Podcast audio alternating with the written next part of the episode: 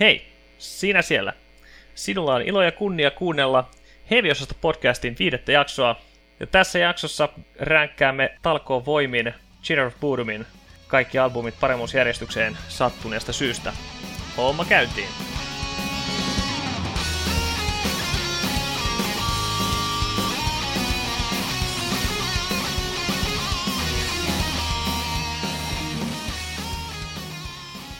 Voi ilon ja onnen päivä. Heviosaston toimitus on taas kasassa. Meidän joulutaukomme on vähän pidempi kuin maastohiidolla. Mm. Viime jakson jälkeen onkin tapahtunut aika paljon ikäviä ja vähän vielä ikävämpiäkin asioita. Niitä tässä vähän ruoditaan. Perinteisen malliin aloitetaan ajankohtaisilla raastepöydällä ruoditaan vähän mitä tapahtunut ja sitähän tapahtumaa nyt sitten onkin tosiaan kertynyt. Sitten katsotaan heviosaston suositukset, onko löytynyt jotain uutta ja jännittävää, mitä me teille, teidänkin toivoisimme kokeilevan. Pääpihvinä tosiaan tänään Alex Laiho ajasta ikuisuuteen ja sen kunniaksi käydään Budumin, Children of Budumin uraa läpi ja annetaan tota, rankin pisteet kaikille albumeille ja katsotaan mikä on toimituksen suosikki niistä. Ja lopuksi sokerina pohjalla Children of Boodum-aiheinen Heavy Visa. Jos nyt olette jotenkin onnistuneet unohtamaan, että keitä me ollaan, niin minä olen tosiaan Arttu. Sitten matkassa mukana myös Jokke. Ja Jesse. Ja Pikkulauri. Pikkulauri joulun jälkeen ne dietti iskenyt päälle vai? Veikkaan, että se on perusteltua jokaiselle, jokaiselle hedelmälle ja vihannekselle tässä salaatissa, mutta tulokset ei näy vielä kenenkään varressa. Rantakunta 2025. näin se on, näin se on. Pitää viettää vähemmän aikaa sipsihyllyllä ja enemmän heavy-osastolla. Padum. Uh, miksei meille makseta tästä? Kohta maksetaan. Kyllä. Otetaan taas ihan alkuun ennen kuin ajankohtaiseen raastepöytään siirrytään tämmöinen lyhyt metakatsaus. Eli iloksemme voimme nyt sanoa, rakkaat kuulijat, että teitä tässä neljä jaksoa ollaan jo puhuteltu ja nyt siellä saattaa joku jopa oikeasti olla kuuntelemassakin. Nimittäin Heavy-osasto löytyy tällä hetkellä Spotifysta ja Apple Podcasteista ja muihinkin podcast-palveluihin jos ei ole jo ilmestynyt, niin ilmestyy aivan lähiaikoina, eli joku tätä saattaa jopa kuullakin.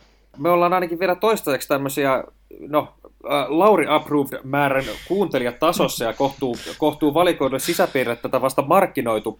Ähm, ja tästä kuitenkin tarkkaan valikoidusta ja segmentoidusta yleisöstä ollaan saatu hyvinkin positiivista palautetta. Äh, ja tästä ei ainakaan niin kuin vähiten arvokasta palautetta on itse asiassa ihan aidolta 80-luvun nähneeltä insinööri Fajalta, eli siis minun isältäni, tullut palautetta, että tämä kuulosti siltä, että on ollut hauskaa ja että hän oli kuunnellut kaikki tähän mennessä julkaisut neljä jaksoa putkeen töitten ohessa ja sanoi, että useamman kerran joutui pidättelemään naurua. Hän kun minulle soitteli, niin äänestään päättelin, että et, et, nauru ei ainakaan johtunut myötähäpeästä valtaosin. Isä on poikansa parempi valehtelija kyllä. Ei, no sama, sama suuntaista tuli meikäläisen perhepiiristä pari kertaa name dropattu pikkuveljeni sanoi, että seurallisen kuuloista podcastia tehdään, että ihan niin kuin olisi siinä saunan lauteilla mukana löydyttelemässä, mutta kuitenkin niin kuin, jokseenkin ainakin asiapitoinen ja juttu vähän niin kuin liikkuu niin kuin eteenpäin, ettei pelkkää paskaa jauhantaa sentään. Et mun mielestä tästä on niin hyvä jatkaa ja me toivotaan tätä palautetta kyllä ihan teiltä niin aidoitakin kuulijoilta, eikä tarvitse kaiken, kaiken olla niin, niin kilttiäkään, että jos on jotain parannusehdotuksia, niin antaa tulla vaan. Muu, muu somepresenssi, oliko sulla, sulla Lauri ottaa pointin Teirusta siihen? Toi ihan paska, mm. Lauri, a, aloita vaan tuosta tuohon perään vaan. Sori, yes. Mutta se oli totta. se oli sitä, se oli sitä, niinku, sitä palautetta, mitä toivottiin. Ja näiden kaikkien perheellisten kehujen lisäksi ollaan nyt aktivoiduttu sosiaalisessa mediassa kaikissa keski-ikäistä suosimissa kanavissa, eli Facebookissa ja Instagramissa. Näissä ollaan saatu tykkäyksiä tähän mennessä jopa Hammerfallilta, Terra Atlantikalta, Neobliviskarikselta, Bela Korilta ja suosikki limpparintamme Fat Lizardilta.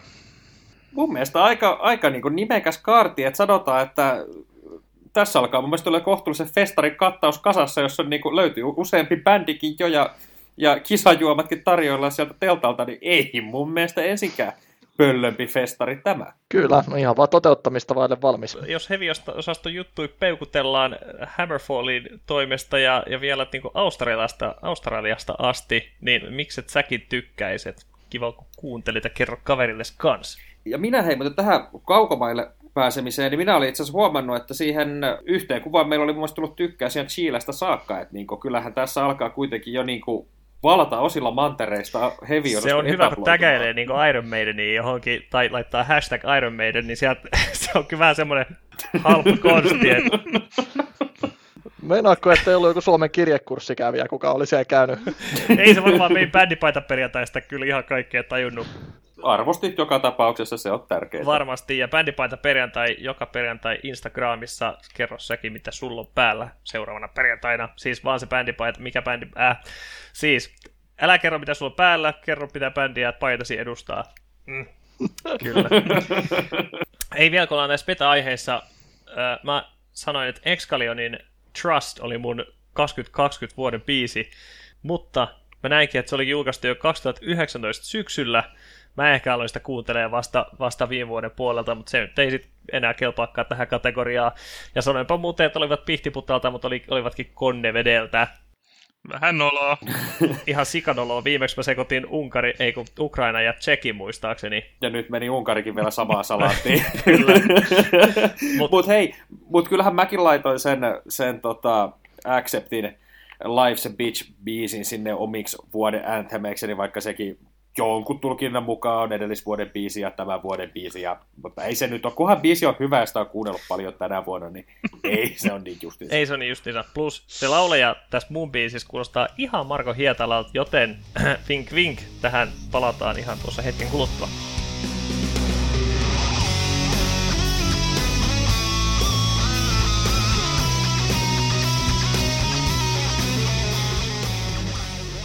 Ajankohtainen raastepöytä.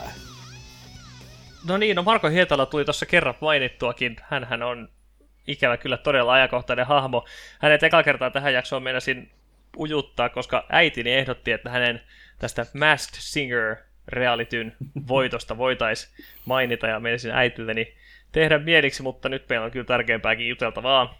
Tällä päivämäärällä me nauhoitetaan tätä 12. päivä tammikuuta. Marko Hietala on kertonut, että vetäytyy musahommista ja julkisuudesta, että se ei ole nyt se elämä, mitä hän haluaa elää. Ja alkoi vaikuttaa vähän liikaa työltä vissiin, niin se ei taiteilija sielulle taiteilija sielun piirtaa myöskään istunut, eikä sen sitten aina tarvikaan. Että hän on ihan vapaa tekemään näitä valintoja, mutta me miehen fanit tästä kyllä kärsimme, että... Niin, vähän sanamattomaksi tämä tämä uutinen vetää, että kuitenkin itse aina kovasti Markosta tykännyt, oli hän sitten Nightwishissa tai, tai Tarotissa, että niin kuin herra presenssihän on aika, niin kuin, aika vahva, ja vaikka hän nyt Nightwishissa kuin NSP-laulaja olekaan, niin kyllä mun mielestä siihen kuin, no, koko presenssiin tekee paljon, plus se, että onhan Marko Parta nyt aivan helvetin hieno, ja se, että vaikka Artu säkin nyt on pianolla opetellut Nemoa tapailemaan, mutta sinun parran kasvulla ei, ei Markoa pysty korvaamaan, vaikka toki monilla muilla avuilla on ihan ansioitunut oletkin. Kiitos, kiitos.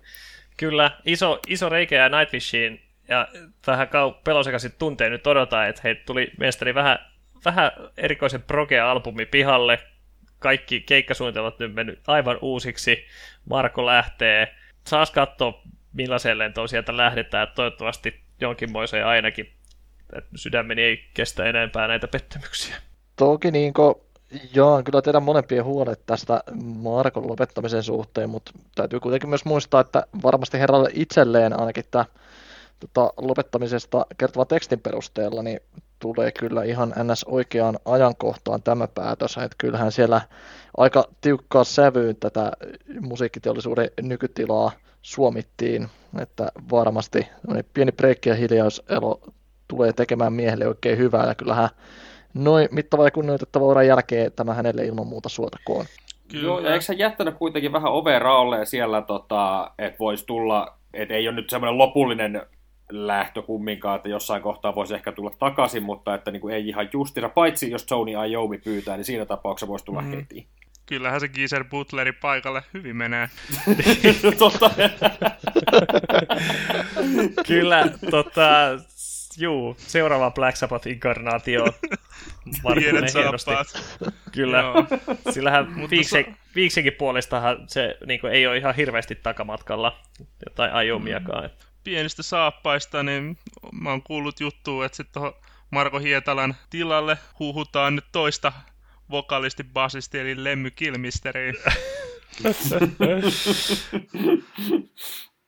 Tyhjentävä. Kyllä. En, en tiedä, kenet siihen löytävät. Joku, joku he meillä siihen löytää.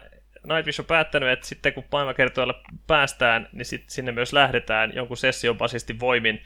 Jää nähtäväksi, onko se joku ihan vaan Eilakaisalta haettu vai onko se joku potentiaalinen kandidaatti sitten niinku sitä paikkaa täyttämään, mutta mm. siinähän tosiaan kun Markolla aika vaativia lauluosuuksia on ja ikonisia myös, niin kuka niitä paikkaa, että ottaako sitten Troy Donockley sieltä pilleistä, pilleistä breikkiä ja laulaa niitä sitten enemmän, mutta ne on kyllä aika erilaisia vokalisteja, että saas katsoa. Varokaa vaan, Jarkko Aholakin on soittanut bassoa. totta muuten, totta. Se nyt ei olisi ihan huono.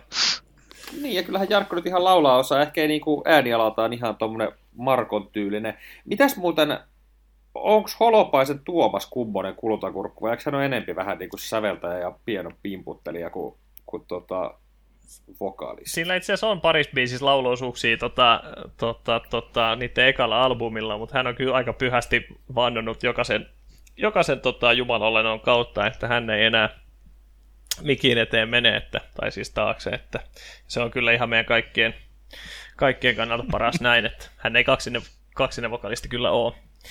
Ei, ja ehkä Tuomaksen presenssi on ylipäätäänkin ehkä semmoinen enemmän osastoa salamyhkäinen kuin Marko Henkinen leveä haaraiset rokkikukko.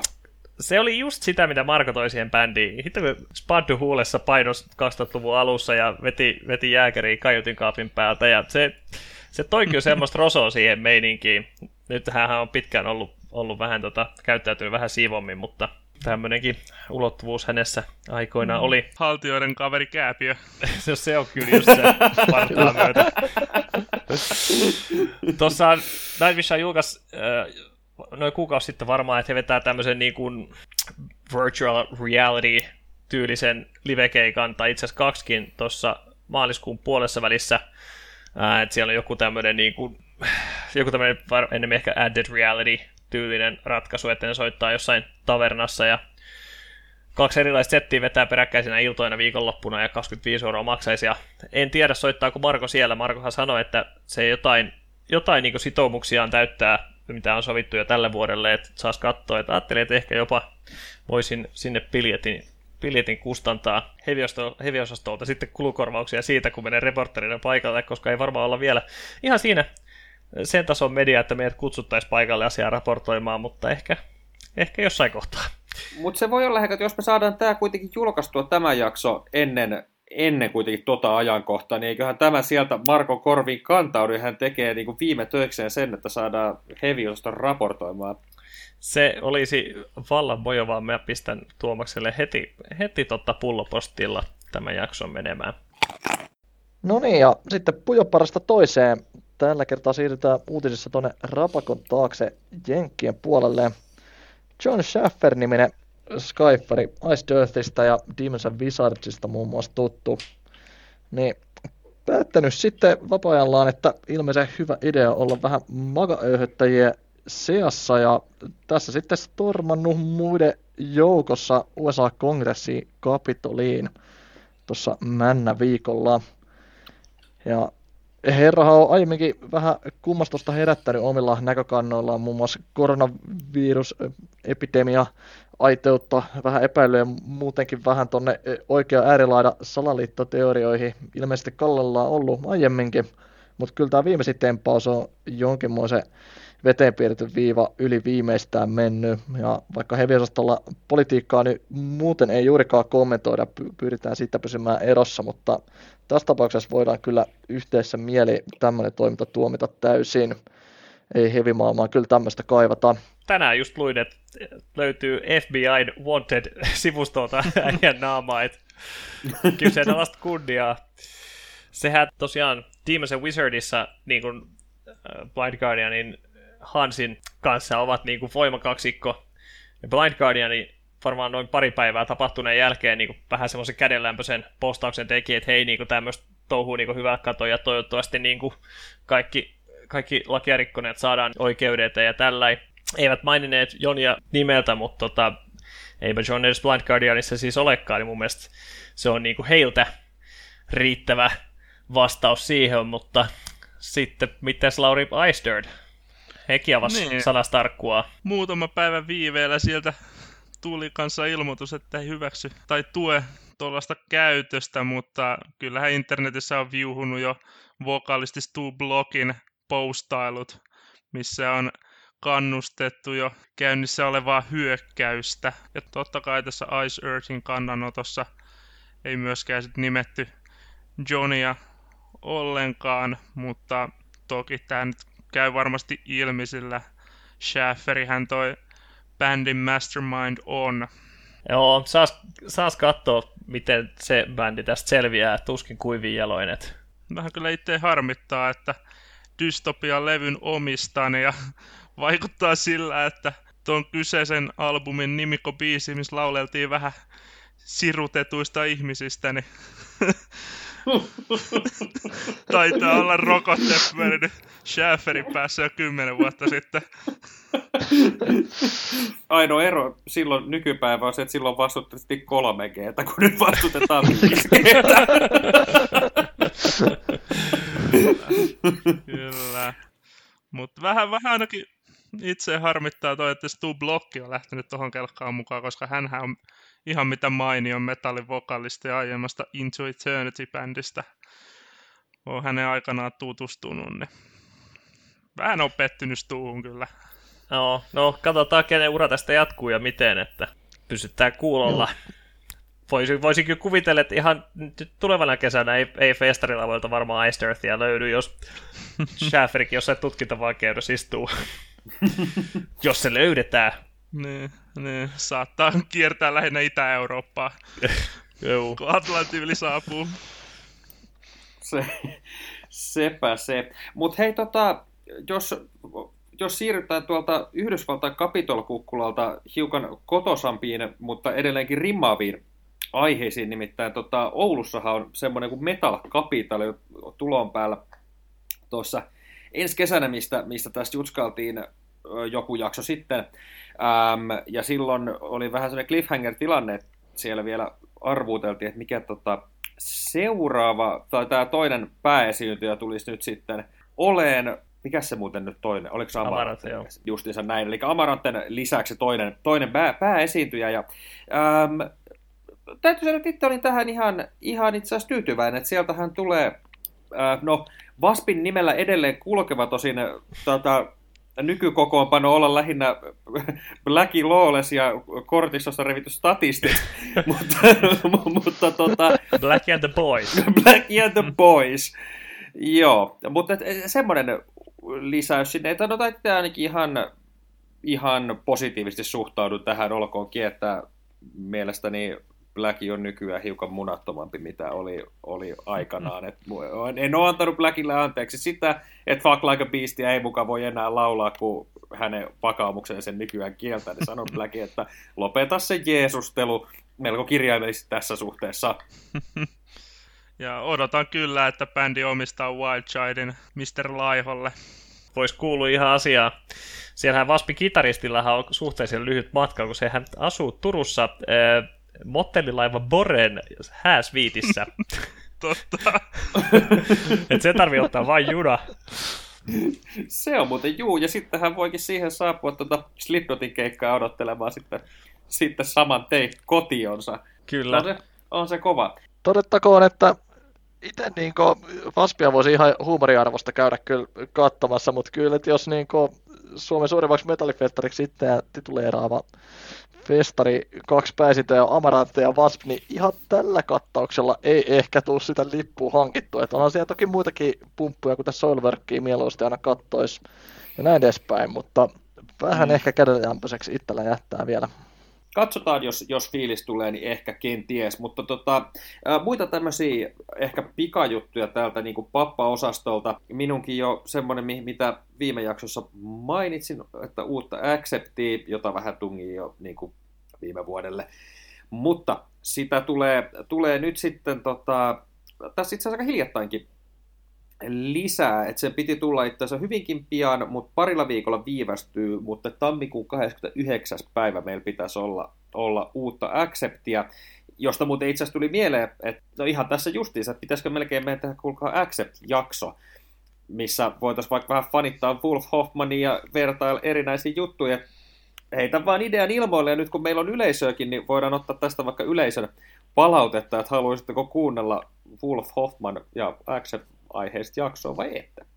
Meidän tarvii ehkä tota äänitysaikataulu kiristää, koska eikö meillä ole helmikuussa ainakin tulos Stamina-jakso, mm. koska mm. mikä se oli Novus Order Mundi julkaistaan, julkaistaan että tota, katsotaan miten näitä näitä niin bändispesiaaleja saadaan mahdutettua, mutta kyllä Accept-kannuksen olisi semmoiselle kunnialle hankkinut Tälle ehdotukselle klikkaan Do Not Accept.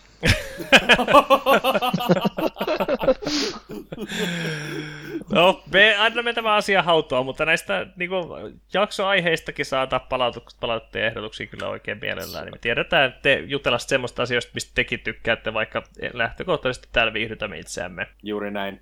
Ähm, josta itse asiassa todella ontuvana aasinsiltana sillä lailla, että ihalla on, on nyt hiukan kaviot, kaviot tota kosteena.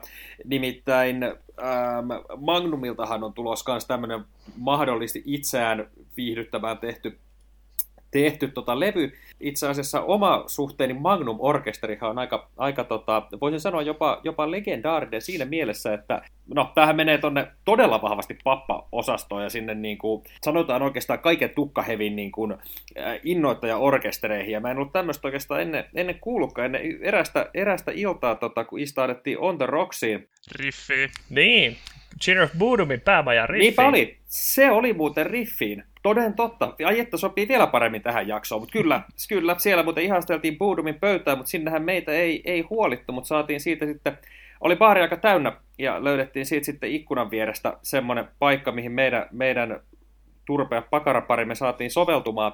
Ja siinä tosiaan vieressä istui tämmöinen tota, hevaripariskunta, ja toki kun tuommoisissa pubeissa aina mukava tunnelmaan, kun tietysti se lähtökohtaisesti on aina jotain yhteistä koko asiakaskunnan kanssa, ja siinä sitten ruvettiin heidän kanssa tarinaa iskemään, että millainen, millainen hevi itse kullekin uppoi. Hän oli aika tota, innokkaita black metalin ystäviä, ja sitten mä itse vähän siinä ujostin, että kehtaako, että näin nössöllä musiikki mä olen tässä suutas avata, mutta kehtasin kun kehtasinkin ja kertoin, että mistä tykkää, ja ne oli, että no tämä on kyllä ihan, ihan tota vahvaa tuommoista niin hyvää suorittamista, että joo, jos Dokkeni tippuu, se on hyvää, ja pastorit ja muut maistu. Ja tota, sitten tämä herra siitä sanoi, että mutta ootko Magnumia testannut? Ja että no enpä, enpä toden totta ole. Ja hän sitten kännykkäni kirjoitti pitkän listan, että kuule, tuosta huomisen krapulapäivä, kuule avaat näillä biisellä, niin on kuule mukava, mukava fiilis vailla verta. Ja siinä aamusta itse asiassa muistikin, että tämmöinen lista taitaa kännykästä niin löytyä ja pistin testiin ja sanotaan, että yllätyin positiivisesti ja sieltä yksi biisi on itse asiassa päässyt aika laajaakin soittoon myös epäripulia musiikkia listalleni kelpuutettu Peaches and Cream. Mä en tiedä, onko muut vihannekset yhtä onnellisia tästä, tästä persikkasmuutiesta, mutta aina kun minun autolla jonnekin mennään, sitä kuunnellaan ja muut saa sen hyväksyä. Minä pidän siitä kaljan erinomasta. Kyllä. Se äijä ei ollut Mutta... mulle yhtä mukava kuin sulle, koska se ei millään meidän uskoa, että Magnumin Bob Catley on tota, yksi vieraileva artisti Avantasiassa ja me väännettiin siitä ihan vitusti kättä ja mulle jäi kyllä tästä kohtaamisesta se e, tota, paskanmarjamauste maku suuhun. Jep, näinpä. Mutta se, että miten tämä siis pitkä polvella tarina liittyy mitenkä ajankohtaisiin aiheisiin, niin sillä tavalla, että Magnum on tässä nyt tota, julkaisemassa tämmöistä jotain jämäbiisin kokoelmaa Dance of the Black Tattoo, ja Sedat ovat tosiaan sitten onnistuneet karanteeni-aikana ilmeisesti nauhoittamaan ihan, ihan jo uuden levynkin. Että tota, tiedän vaikka kermapersikka koktailia saata sitten jossain kohtaa nauttia ihan, tota, ihan livenäkin jossain, jossain festareilla. Jäädään odottamaan osa suuremmalla innolla ja osa sitten vähän pienemmällä innolla. Sitten jos siirrytään näistä ajankohtaisista aiheista niihin ei-koronariskiryhmiin, niin Soen roke metallibändi Ruotsista julkaisee myöskin tammikuun lopulla uuden levyn Imperial, josta on tuossa ennakkoon julkaistu jo Sinkku Antagonist, joka on kaikessa tarttuvuudessa ihan bändi ykköshittejä jo nyt. Ja jos tämä bändi ei ole teillä aiemmin jo tuttu, niin tässähän mastermindina vaikuttaa Martin Lopez niminen kaifari, joka on Opethi kultakauden rumpali. Okei, okay, semmoisilla meriteillä ratsastellaan sitten. Lauri, muistaakseni taisit Soenia soittaa. Oliko tämä se bändi, jolla on se musiikkivideo, missä käydään läpi aika niin apokalyptisia juttuja ja sitten tota, uutisten lukija muuttuu pikku, pikkuhiljaa itse Luciferiksi? Tämä on just se. No niin, näin muistelin. Kyllä, me siinä tapauksessa sekä biisimateriaalille että musiikkivideolle kyllä ihan niin täydet suositukset. Voisiko jopa sanoa, että hyväksynnä hyliä? Jopa hyväksynnä hyliä. Ei ole ihan siitä mun musiikkimaan syvimmästä päästä.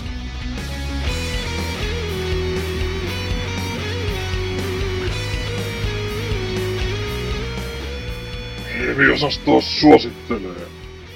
No niin, sieltä tarjoilija Vitivalkoisessa esilinnassaan tulee kertomaan meille päivän erikoiset. Ja sieltähän löytyy ensimmäisen listalta tällainen Bloody Hammers, tämmönen tota, aviopari ää, duo tuolta American mantereelta.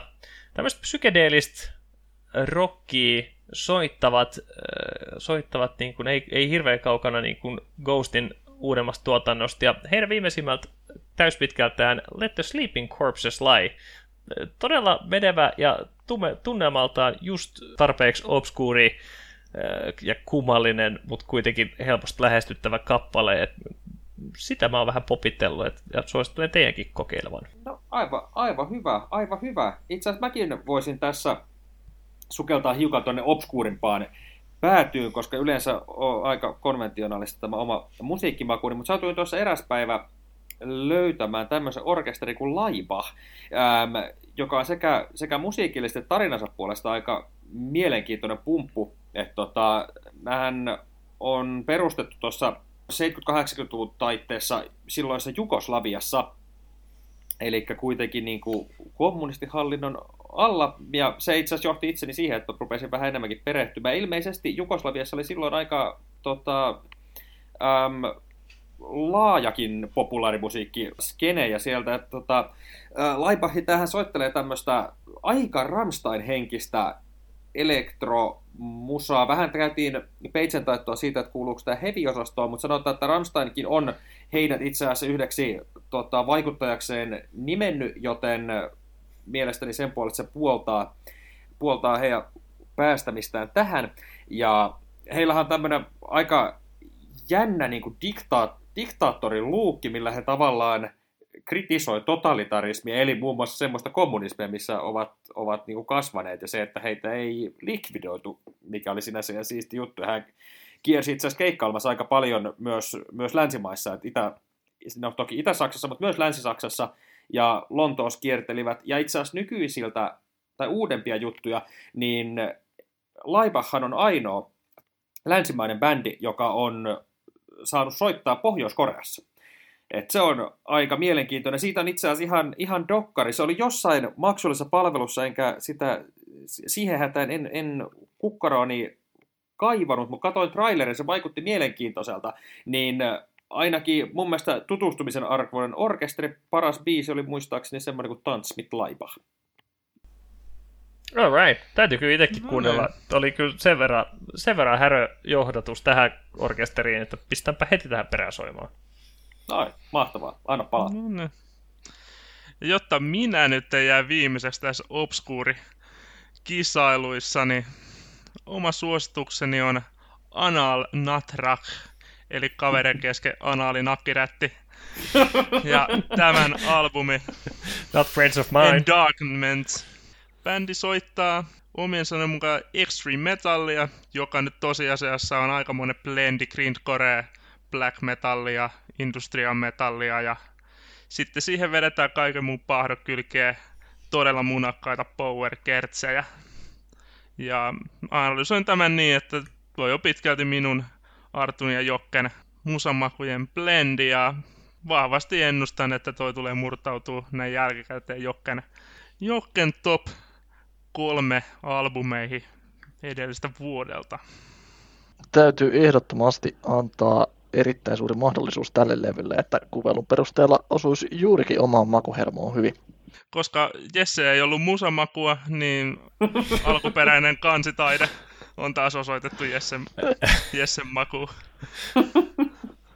Pakko oikein googlata, että millainen se on. No, kai mäkin. On, onko Joo, suosittelen googlauksen tekee sitten ihan kotiläppärillä, että ihan niin työkoneella ei kyllä välttämättä toimistoaikana kannata, että sillä omaa harkintaa käyttäen. Ei kai me kukaan, kukaan työnantajamme omaisuutta omaan, oma, omaan sivubisneksemme nyt sen suinkaan, suinkaan hyödynnetä. Voiko sanoa business, jos tästä tulee pelkkiä kuluja? Hei, olemme saatu yksi ilmainen kirja jo. Totta, totta. Basar-kustannuksella kiitos. Jul- arvostelu on julkaistu. Ja hei, aa, siis tää on todellista kikkeliheviä. No, niin voi sanoa. no. Tässä siis kuulijoille, jos ette, Jessekin kiinnostus heräämään. Jos ette itse jaksa lähteä googlemaan, niin tässä tosiaan tota, tässä on niinku sien, sien raadolta repäisty pää ja sen silmistä tunkee ulos kohtuulliset tällaiset niinku tyylipuhtaat penikset. Saako täm, sa, saisiko tätä vaimarina, koska jos saa, niin minä lisään tämän kokoelman välittömästi.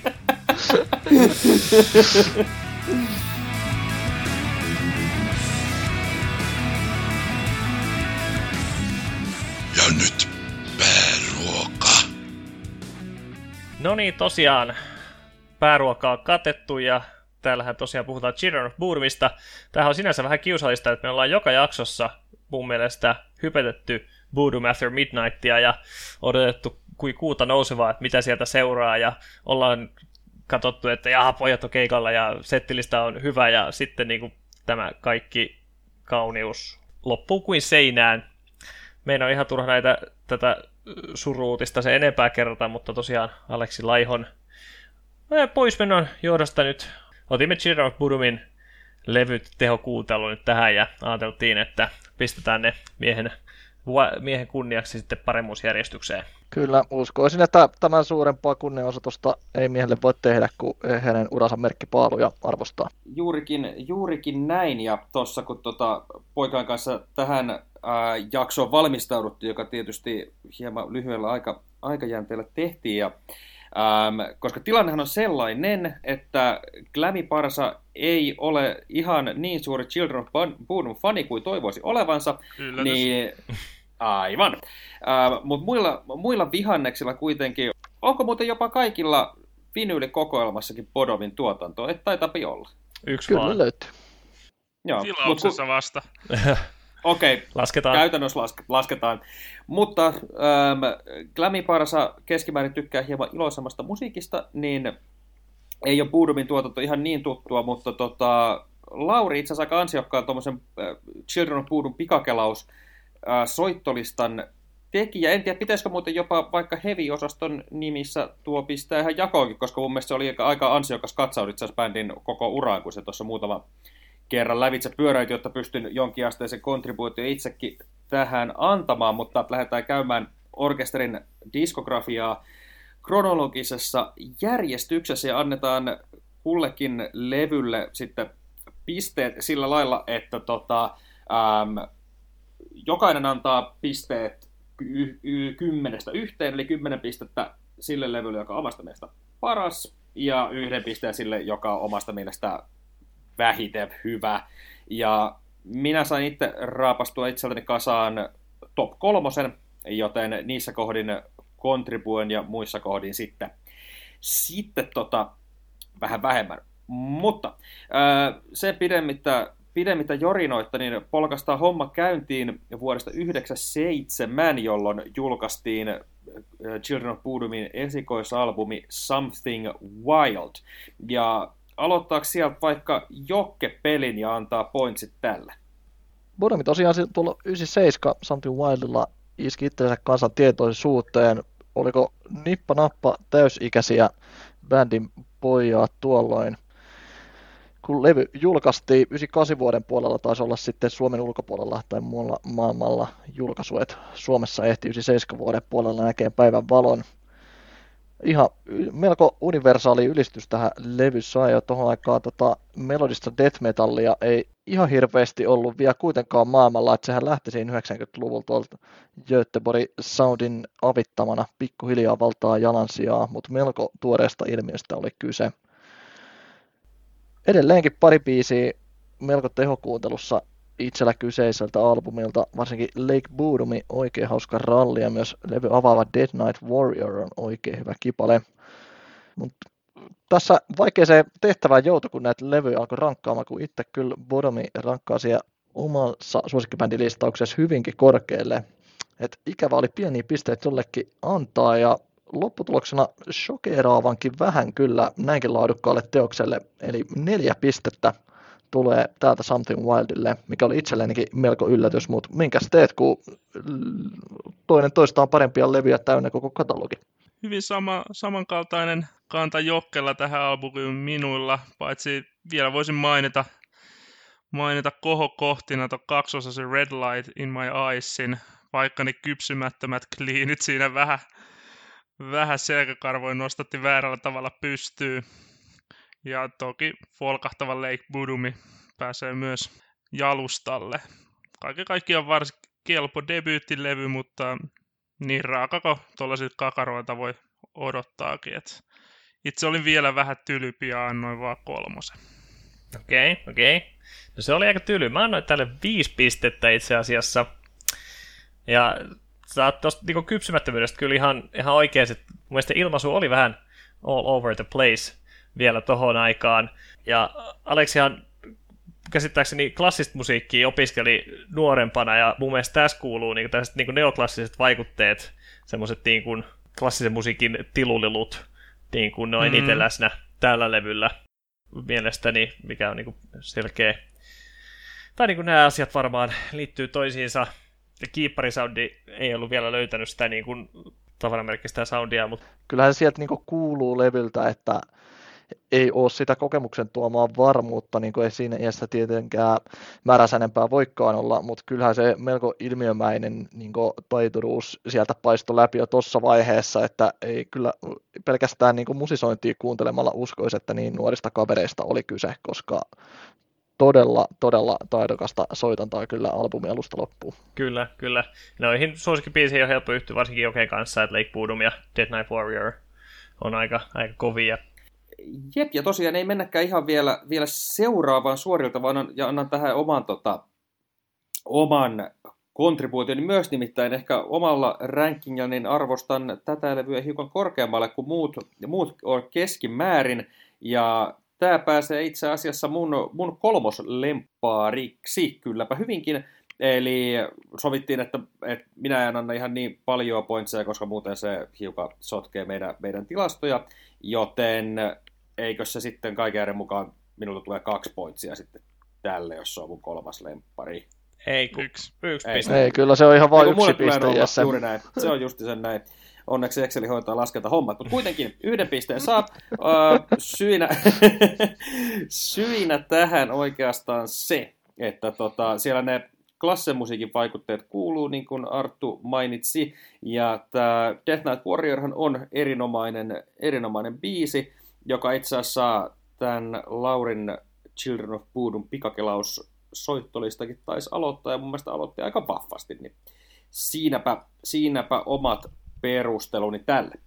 Mutta tota, ää, siinäpä tuli, tuli tota Something Wild käsiteltyä, ja hypätään sitten ajassa pari vuotta eteenpäin vuoteen 99, jolloin ää, pojat olisivat saanut, saanut hiukan siinä keikkailtua ja rintakarvoja kasvatettua ja julkaistua albumin nimeltä Hate Breeder. Ja tota, aloittaako Arttu vaikka tällä kertaa kontribuoimaan? Arttuhan aloittaa. Ää, täytyy sanoa, että mä arvostan Boodumin diskografiasta tätä niin värikoordinointia, että kun nämä albumit on kohtuullisen helppo pitää erillään toisistaan, kun eka tuli se punainen levy, sitten tuli se vihreä, sininen, sitten se punaruskea, musta, ja se jat- jatkuu niin kuin, ehkä toi Blood Rank 2008, mihin myöhemmin päästään, niin, niin tota, rikkoo niin kuin, tätä linjaa. Muuten todella niin kuin, selviä päävärejä käytetty. I like it. Mutta tykkää myös Hatebreederistä levynä, annan sille yhdeksän pistettä. Tämähän on niin kuin tempo koko ajan jossain 300 kohdalla, tilulilu on vahvaa, keep, tota, koskettimet on paljon esillä, että on ihan muun musiikkia. Tämä on todella niin kuin, kappalemateriaali on ihan järkyttävän vahvaa. Ää, alkaa alkaa niin kuin kiukkusesta Warheartilla, Silent Night, Voodoo Night, se intro, siis se on ihan fucking out of this world. Siis se oli niin brutaali teini, teiniässä, kun aloin niin kuin bändiä kuuntelemaan, kun ne tuppapasarit sieltä lähtee niin kuin, Huhhuh. Mä en viitti jokaista biisiä melkein, niin kuin melkein mainita, mutta niin kuin, levy lopulta löytävä Downfall. Siis se on mun niin kuin, all time biisilistauksessa. Se pääsisi kyllä todella lähelle kärkeä. Ehkä, siis varmaan johonkin top 20. Siis se on, se on mun lenkkibiisi ollut niin kuin, no siitä lähti, lähti kun se eka kerran kuuli niin kuin joskus aikoinaan, että yhdeksän pistettä, todella hyvä levy. No, yllättynyt. Mä olin aika varma, että olisi tullut kymppi tälle. Se, se tulee jollekin toiselle. Mitä Lauri antaa Kyllä. tälle? Joo, no siis ihan järjetön hitti Kimara. Tosi eheä albumi, ei heikkoi biisei. Pakko antaa myös noista sitten vähän progehtavalla ja folkahtavalla Bed of Razorsille ennakkomaininta, ennakkomaininta, erityismaininta. Ja Black Widow, firmani tykittää kyllä semmoiset synat, että huh huh. Yhdeksän pojoa. Joo, joo, varsin solidi valinta. Kyllä se on levy jo ylistetty, eipä tuohon ihan hirveästi lisättävää ole, että kyllähän tästä se niinku omissa kirjoissani Bodomiin se kulta-aika tuotannollisesti lähtee juurikin tästä levystä eteenpäin. että pelkkää hittikimarohan tämä meinaa olla. Et hyvin nostoi tullut omia suosikkeja mainittakoon Warheart, Silent Night, Boodum Night sekä levy päättävä Downfall, joka yksi kaikkien aikojen parhaita biisejä omissakin kirjoissa.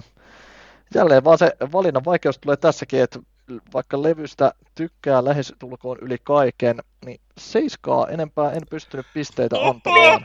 Syy Oho! tulee jäljempänä. Oho! No parempi olla hyvät syyt kyllä. Jännittävä juonen käänne kerrassaan. Oikein huhujakka jännittävää. Kyllä, ja todettakoon tähän nyt omaksi puolustukseen, että tästä jos levystä arvostelu pistettäisiin heviosasta.fiille, niin kyllä se neljä puoli olisi todennäköisesti vähintään se pistemäärä. Että seiska ei ole arvosana 0 10 levyä arvioidessa, vaan että bändimateriaali on niin jäätävän kovaa, että tämä meidän pistesysteemi on tässä mielessä armoton. Mutta seurataan, mitä tulemaan nyt pitää muiden levyjen kohdalla. Ehdottoman jännittävää. Mm. Arto Vartija sanoi, Jesse, compensate. ja se, se tota, minä, minä olen tässä kohtaa itse asiassa ihan, ihan tota, olen, olen ihan hiljaa. Et en, mä en, mä en tähän, tähän en tota, anna, anna pointseja omista, omasta pienestä kiintiöstäni syyt siihenkin tuonnempana. Mutta tota, oliko, oliko siinä, siinä taas olla tämä levy käsiteltynä, niin päästään nyt sitten tuonne uudelle vuosituhannelle, ja senhän Boodum aloitti, aloitti tota kolmannen levyn julkaisulla, Ähm, eli aika, aika reipas julkaisutahti, ja siinä pojilla on 97, eka 99 seuraava, ja 2000 tuli sitten Follow the Reaper. Tämä oli kenties nuoruudessa mulle se ensimmäinen Podom-levy, johon tassuni kiinni laitoin, että taisi olla jopa toinen soittoääni, jonka ikinä Seiskan mainoksista tilaisin. Ensimmäinen menee tohtori Sykerölle. oli, oli Children Me Hate Me. Ja on kyllä hemmetin kova kappale. Tämä ei välttämättä ole ihan niin catchy kuin Hatebreederi, mutta koen, että se on viimeistellympi, niin saattaa ehkä sitä myötä vähän enemmän kestää aikaa. Mutta aika julma olin tämän suhteen, että annoin tälle vaan kahdeksan. Brutaalia. brutaalia, kerrassaan brutaalia. Joo, Laurin kanssa jälleen samoilla linjoilla, että kyllähän tämä niinku, bändin kehityskaari alkaa tuossa näkymään, että se viimeistelyn taso alkaa tällä Follow the Reaperillä löytää se melko ilmiömäisen taituruuden, mitä itse soittamiseen tulee.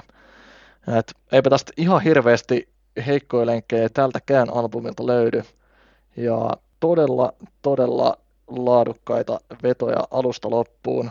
Kansitaiteesta vielä semmoinen erityinen plussa, että kyllä tämä The Sininen Bottom-levy, niin se toimii kyllä edelleen ihan tuolla levyhyllyssäkin. Pisteiden valossa seuraa myös Lauri Jalanjälki, että kahdeksan pistettä tälle ehkä kovin Jaakobin paini itsellä lopulla muodostui taas juurikin Hatebreederin ja Follow the Reaperin välillä, että millaiseen järjestykseen nämä asettaa. Ja lopulta päädyin siihen, että tämä menee napsun verran edelleen juurikin sen hieman viimeistellymmän soundia kokonaisuuden vuoksi.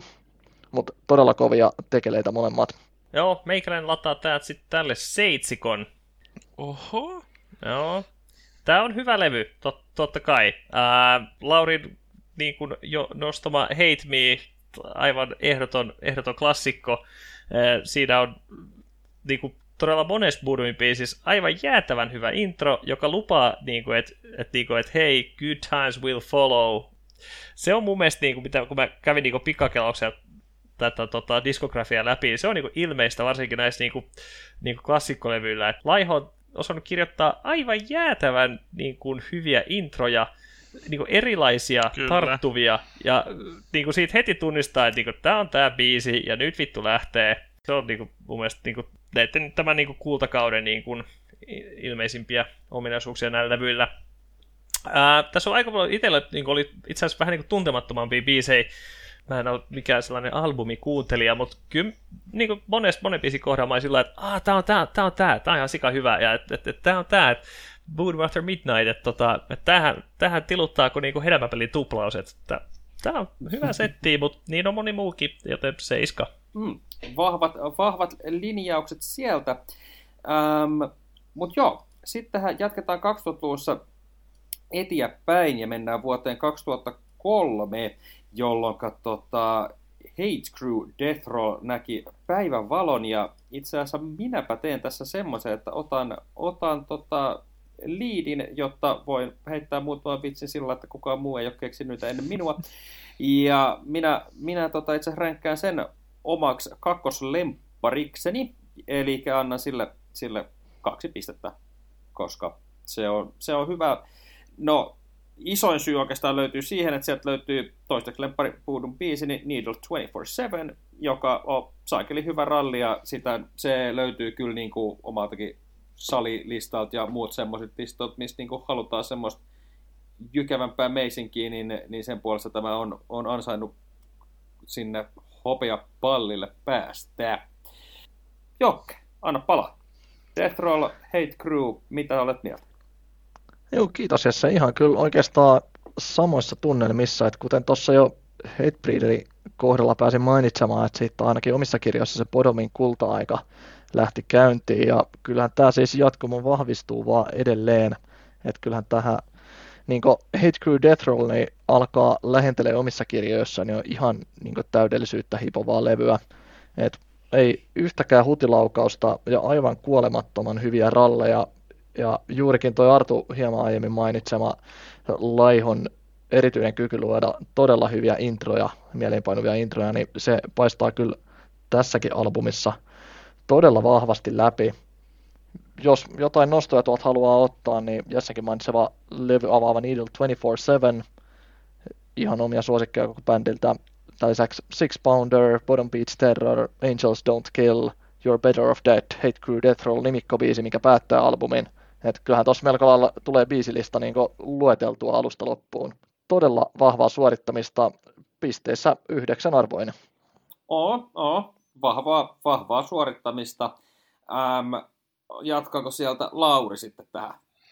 Joo, Jokke tuossa pitkälle listaili, listaili mun suosikkikappaleet, että alun 1-2 punchi, Needle 24-7 Six Pounderista aivan järjettömän kova ja meno ei siitä hiivu, että Bottom Beats Terror, kenties jopa suosikki Bottom kappaleeni. Bändi ykköslevy, kymmenen pojaa. No niin, no niin. Ensimmäinen kymppi on nähty. E- eka kymppi, eikä toista tarvii odottaa kauaa, koska mä annoin kyllä tä- tälle kanssa kymppi, niin Nice. Ja No no Lauri niin. tota kummasteli, että miksei se Hatebreederi mennyt, ja nyt mä niinku vähän tunnen pisto sydämessäni, että tämä oli kyllä paha vääntö. Mä luulen, että kun mä kävin, tein tätä listausta, niin, niin mä sisällytin tämän, tota, hän tekee, tai melkein, eikö vähän niin kuin joka levyllä ole coveri tai kaksi, jonain bonusraitoina tai, Mm, tai on. peruspainoksessakin, Mm, kyllä. ja tä- tällähän toi Somebody Put Something in My Drink, eikö se ole Ramonesin coveri? Joo, kyllä. Ja mä ehkä luulen, että se vaikutti tähän, koska sehän on niinku se Bilehevin niinku ihan kulmakiviä mainio, mainio tota kaljan, kaljankittausbiisi. Tällä levyllä mun mielestä Voodoo sai sellaista hallittua säröä tuohon niinku musiikkiinsa ja sellaisen väkivaltaisen fiiliksen, hyvällä tavalla väkivaltaisen fiiliksen. Et mä en niinku hirveästi lämpeä millekään niinku Cannibal Corpsen niinku goreilulle, mutta mun mielestä Voodoo on osannut tehdä sellaista hyvän maun väkivaltaista musiikkia. Tässä se, tä, tällä levyssä se soundi, se soundi on löydetty, mikä mun mielestä on heille niin, niin ominainen. Ja ehkä tämä on kuitenkin napsun verran Hatebreederi koherentimpi setti. Että niin kuin jokin tässä sanoi, että ei niin kuin fillerit ole jätetty pois tältä levyltä. Et ehkä sen takia tämä veti sitten sen, sen tota Aleksi Laihon rintakarvan verran vihreän levyn edelleen. Hyviä, hyviä perusteluja sieltä, herrat. Kilpailu alkaa kovenemaan ja siellä on, siellä on kymppiäkin jaettuna, eli nyt sitten jännitetään, että minne, minne se tota, joken tota, kirkkain mitalli menee. Ei varmaan tarvitse odottaa kauan. niin, näin on Mulla on, mulla on vähän semmoinen, mulla on vähän semmoinen fiilis, että se saatetaan taas kohta, kohta päästä jakamaan, enkä itsekään omaa, omaa kultapokaalia en ole vielä jakanut, joten mennään nyt sitten vuoteen 2005, jolloin Are You Dead Yet näki päivän valon. Ja no, tässä kun minulla kerran kontribuoitava on, niin sylkäsen nekin saman tien tuohon ruudulle ja annan kyllä tälle, tälle täydet pointsini, koska nimikkobiisi on ihan vitu hyvä, ja siellä oli muistaakseni muutama muukin mukava, mutta niin kuin erityisesti se, että nimikkobiisi on suosikki puudun biisi, niin vähän oli, jouduin miettimään, että onko Needle 24-7 vai vaiko tämä, mutta kun kuuntelin ne perän jälkeen, niin tämä pisti Hilsen linkoon liehumaan vielä pikkasen kovemmilla, kovemmilla kierroslukemilla, joten sen takia tämä saa minun täyden pointsiini. Itse pidän myös In Your Facea ihan kärkikappaleinani tältä bändiltä, mutta tämä bändin soundi on vähän kääntynyt tässä albumissa mainstreamimpään suuntaan. Sieltä tulee hiukan korevaikutteita pinnan alta. Ja välttämättä ne biisi keskivaiheen kappaleet ei ole ihan niin kovin kuin aikaisemmilla kolmella levyllä. Kuitenkin hittibiisit potki esitteinin meloon niin hemmeti kovaa. Seitsemän pojoa.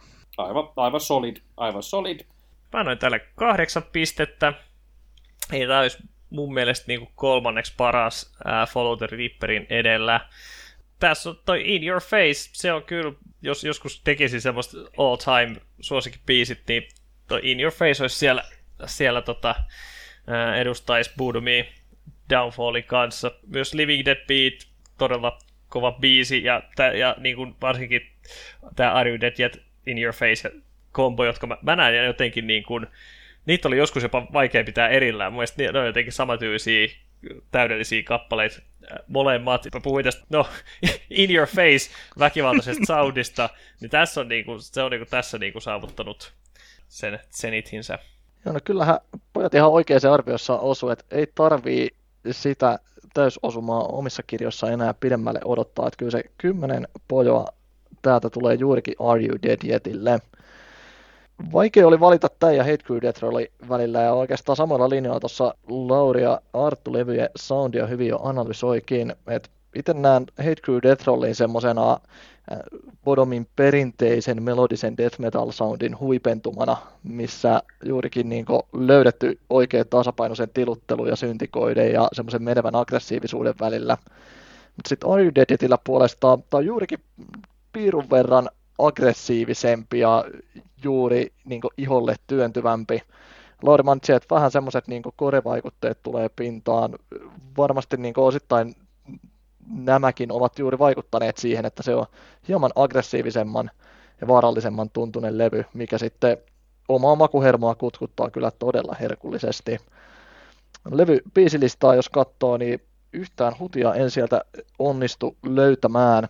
Et toki irrallisina nostoina niin ne kaikki ei välttämättä ole siellä Spotifyn top 5 soitetuimmissa, mutta juurikin kokonaisuutena levy toimii aivan järjettömän hyvin. Ja sitten kun siellä on juurikin näitä edellä mainittuja ihan kuolemattomia ralleja, nimikkobiisi ja In Your Face nostettiin ansiokkaasti tuolle jo esiin. Living Dead Beatin alku sopii levylle aivan täydellisesti.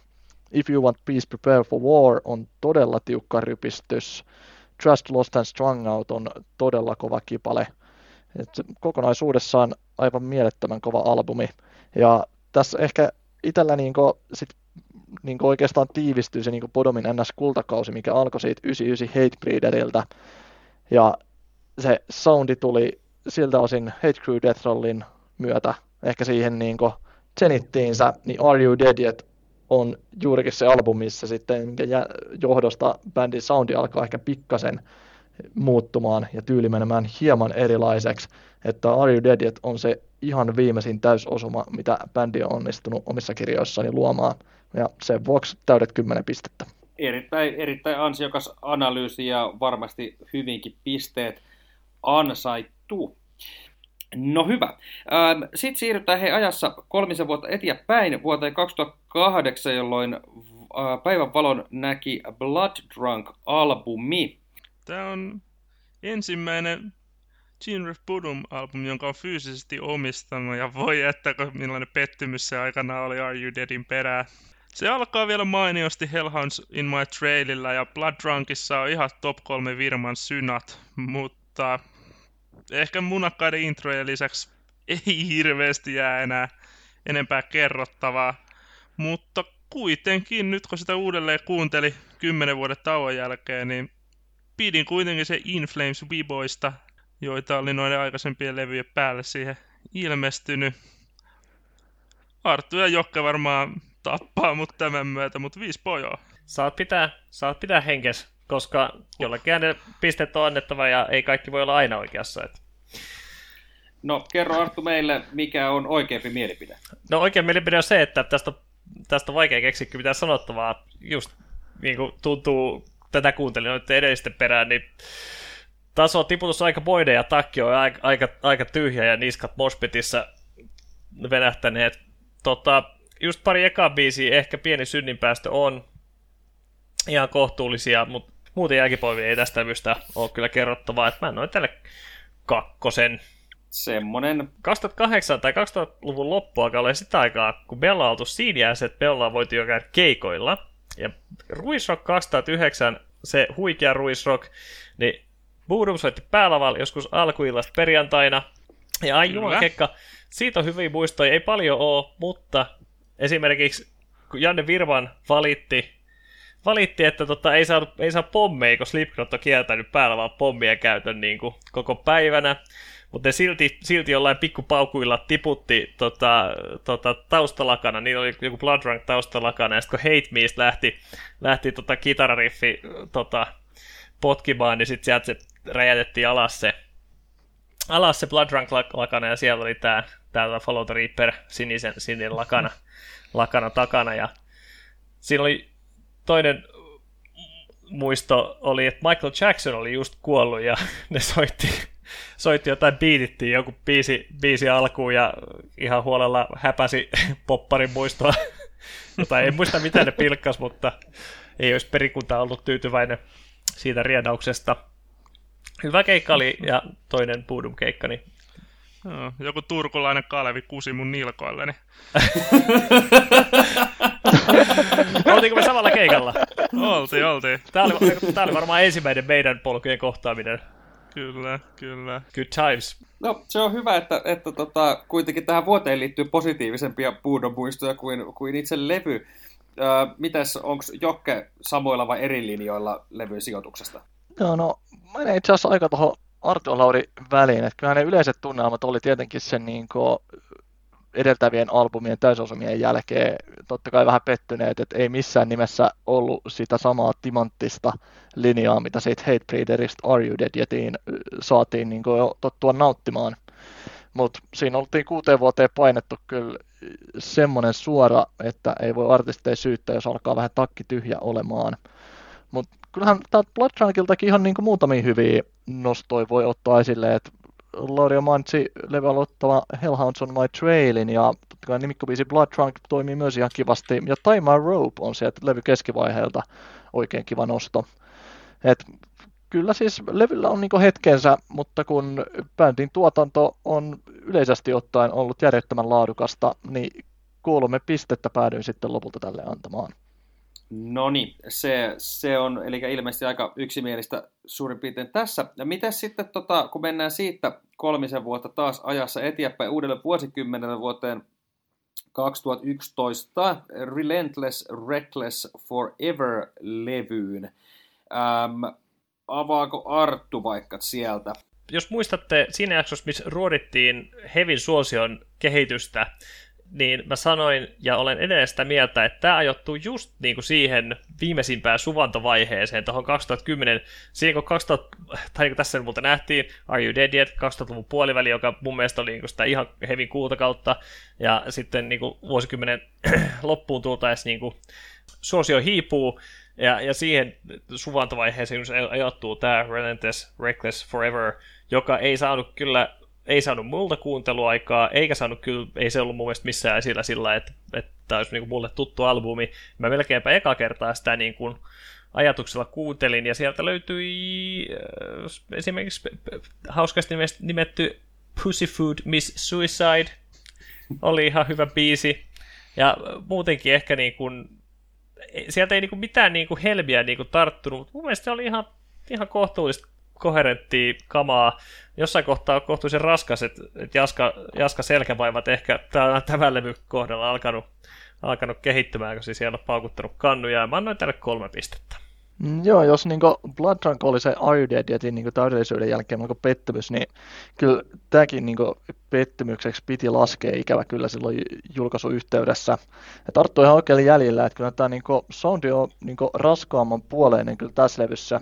Ja tästä ainakin alkoi vähän tuntumaan, että se kulta-aikojen niin syntikkavetoisuus oli, ja tämmöinen melodisuus jäi semmoisen runttaavamman soundin taakse vähän taka-alalle, mikä on kyllä säälipodomi tapauksessa, ainakin omissa kirjoissani. Et nyt kun levy niin jälkikäteen kuunnellut, niin kyllähän se niin kokonaisuutena on niin tasapainoinen, mutta eipä sieltä nyt varsinaisia tähtihetkiä oikein löydy tai semmoisia biisejä, mitä niin erityisesti tulisi tehokkaasti kuunneltua tällä jälkikäteen. Et levy on vaan Not My Funeralin alkuriffi on ihan kiva ja seuraava Shovel Knockout on kans ihan hauska biisi. Jotain yksittäisiä kivoja riffinpätkiä sieltä löytyy sieltä täältä, mutta kokonaisuudessaan, kun bändin tuotanto on muuten niin laadukasta, niin jollekin pitää se ykkönen antaa, niin se osuu tälle levylle omissa kirjoissa. Samoilla linjoilla kuin Jokke, että ykkösenhän mä tälle mätkäsin, että joudun itse asiassa googlaamaan, että onko tämä joku kokoelmalevy vai onko tämä ihan oikea albumi, koska on mennyt ihan täysin ohi. Joo, kieltämättä tää, täällä ei niitä niinku mieleenpainuvia biisejä ei kyllä oikein tältä albumilta mm. ikävä kyllä löydy. Että se ainakin omissa kirjoissa myös vähän sitä sijoitusta sitten laskee. Kyllä, heti ihan kuin Jokke sanoi, niin kivoja biisejä löytyy. Round Trip, Round Trip to Hell and Back, hauska ja Päätös Ride North Pole Throwdown, ihan hauska mättö myöskin, mutta kliininen, geneerinen on ehkä ne päällimmäiset ajatukset.